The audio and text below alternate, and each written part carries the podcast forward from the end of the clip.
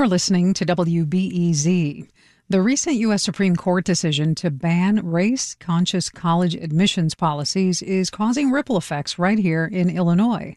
Earlier this month, Western Illinois University said it was ending a scholarship for incoming students of color in order to comply with the ruling.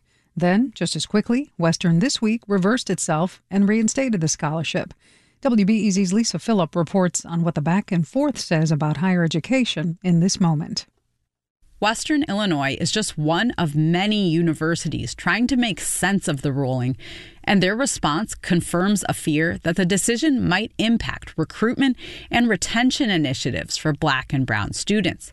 That's despite the fact the Supreme Court said nothing about scholarships or financial aid. On its face, that sends a kind of message that certain students don't belong.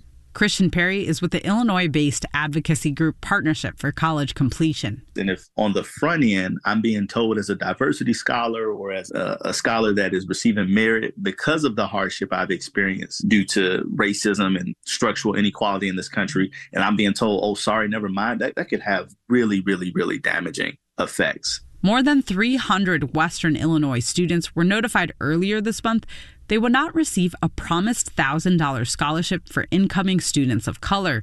University officials did not respond to interview requests, but following questions from WBEZ about the decision, a spokesperson yesterday said the scholarships were being reinstated while the university awaits guidance from the U.S. Department of Education. Here's Perry again. We don't want colleges anywhere beginning a precedent to do things that's harmful to students based off a ruling Experts have urged caution in responding to the Supreme Court decision, but some institutions have been quick to act. The morning the ruling was issued, Missouri's Attorney General ordered state colleges to end race conscious scholarships immediately. A Republican state legislator in Wisconsin proposed banning such financial aid. Michelle Turnage Young serves as senior legal counsel for the NAACP. We've heard a lot of fear mongering, which seems calculated to yield a chilling effect to make people retreat from efforts to advance equal opportunity. Let me be crystal clear it is not illegal to remove barriers to equal opportunity. The ruling and the questions it raises come at a challenging time for Illinois. College enrollment for black students is about a third lower here than it was a decade ago. And without race conscious admissions on the table, recruitment and retention initiatives for students of color will be even more important for reversing this trend.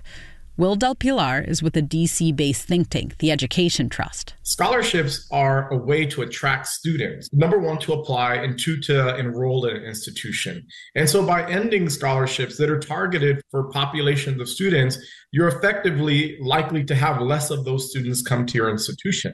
Del Pilar worries because many students of color were already feeling a lack of belonging at predominantly white institutions even before the Supreme Court's ruling. This isn't a time to back away from your commitment to equity. If you release a statement after the affirmative action decision, then stand by that decision and make sure that you're supporting the students of color on your campus and pathways to enroll students of color in future generations.